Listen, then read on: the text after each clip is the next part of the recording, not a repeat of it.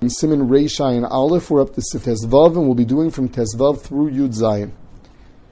Kiddush, V'kodem Shetan, Hifsik Bedibur. What happens if someone made Kiddush, and before he drank, he spoke? We're talking about him speaking something that doesn't belong there at all. Say he spoke about Kiddush, or he spoke about the Suda, he said something that was necessary, even though it was also Lachatchila, it does not ruin anything B'dieved. However, let's say he was mafsik with a deber that has nothing to do with it. Says the Machaber, the speech is mafsik between his Borei Preyagofen and his drinking, so we'll need a new Borei Preyagofen, but it will not ruin his Kiddush. So lahalacha, if someone speaks between the Kiddush and the drinking, he loses his Borei Preyagofen, but he does not lose his Kiddush. V'hu adin, what happens? He had this one cup of wine for Kiddush and it spilled out. It spilled out before he drank. He made Kiddush over it and it spilled out. He can bring another coast, say a Borei Preyagofen on that and drink that. He would not have to make Kiddush over again. So the Mishnah Berurah says, what if that other cup of wine he had planned to drink during the meal, meaning he meant that his Borei Preyagofen should cover not only the cup of Kiddush, but also the wine that he's going to drink during the meal. So he could use that wine now, and he wouldn't have to make another Borei Preyagofen, since he had Kavanah on that also. The Mishnah Berurah says that what happens if he leaves the room altogether, he leaves the Makam, before he drinks from the second cup, then he lost his Kiddush altogether, and there he would have to make Kiddush again.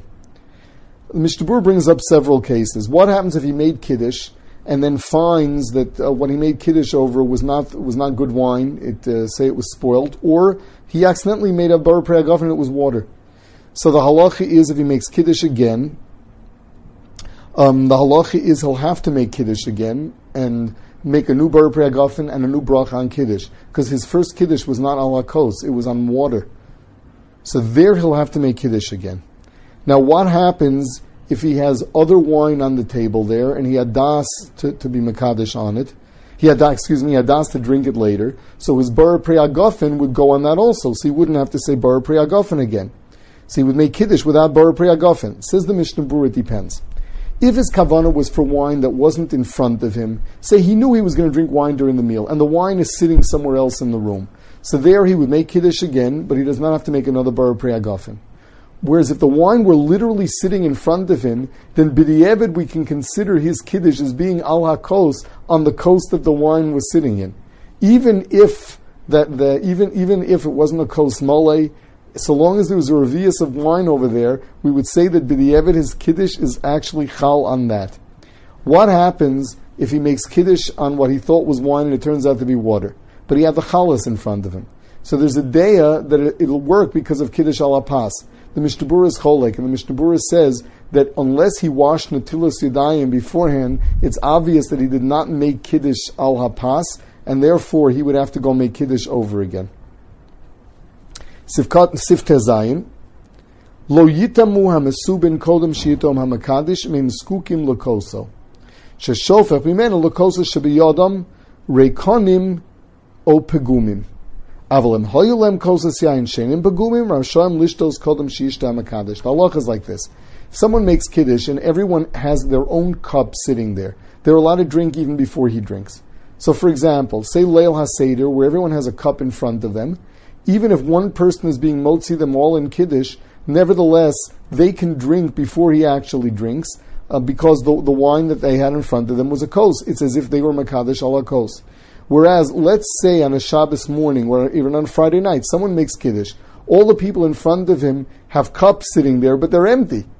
So there, the halacha is, even though they're going to end up drinking from their own cups, they should not drink until he pours wine into their cups. Similarly, if they have wine in their cups, but it was pagum, meaning they already drank some from it before, the halacha is they'll need him to pour some wine into it to be metak in it. We'll see the halachas of pegumim elsewhere. Actually, we had it already in Hilchos Birkas Hamazon. So halachi is if someone drank from a cup, it's pagum, and if you add a little bit of wine to it, that's metakanin. There too, since they are dependent on him, they're not supposed to drink until he drinks. Further, says the Machaber Sif Yud-Zayim, Ein tzarech lishpoch mikos hamakadish lakos yain shaltei hamasubin elim kein hayu pegumim. If everyone has their own coast, they do not have to get from the coast of the one who made Kiddush. Say Leil HaSeder. The Mekaddish has his cup and everyone else has their cup. He doesn't have to give them a little bit of wine from his cup. Since they have a coast in front of them, it's as if they made Kiddush on that coast. But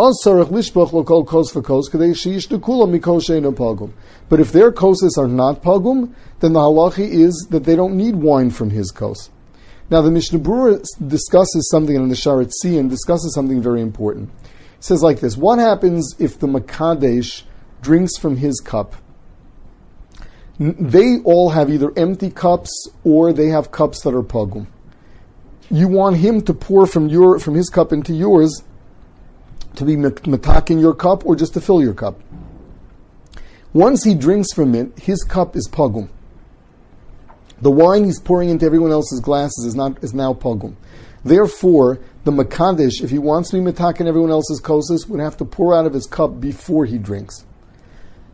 Not so if he's going to drink and then pass around his cup. With regard to his kos itself, even though he drank from it, since it is the kos that was used for Kiddush, it does not become pagum for this Kiddush. So la halacha. The Mekaddish drinks from his cup. He can now pass around his cup and everyone drinks from it and his cup is not pagum. Whereas, if the Mekaddish drinks and then pours from his cup into other people's cups, the halach is they all have yain pagum now. It would not be good. So what do? Either he pours into their cups first, or he is metak in his kos first. So say for example, someone was Mekaddish al HaKos and he wants to go and pass it around to many, many people. So what do? They take a bottle of wine.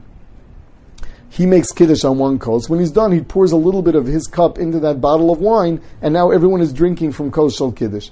Yeah, everyone is drinking from a coast pogum. He was pogum that whole bottle of wine.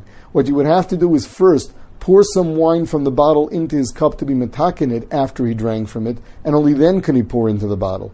Whereas, if he was Mekaddish and now he pours a little bit into the bottle before tasting from it, his kos is not pagum, so that they're not drinking from kosas pegumim.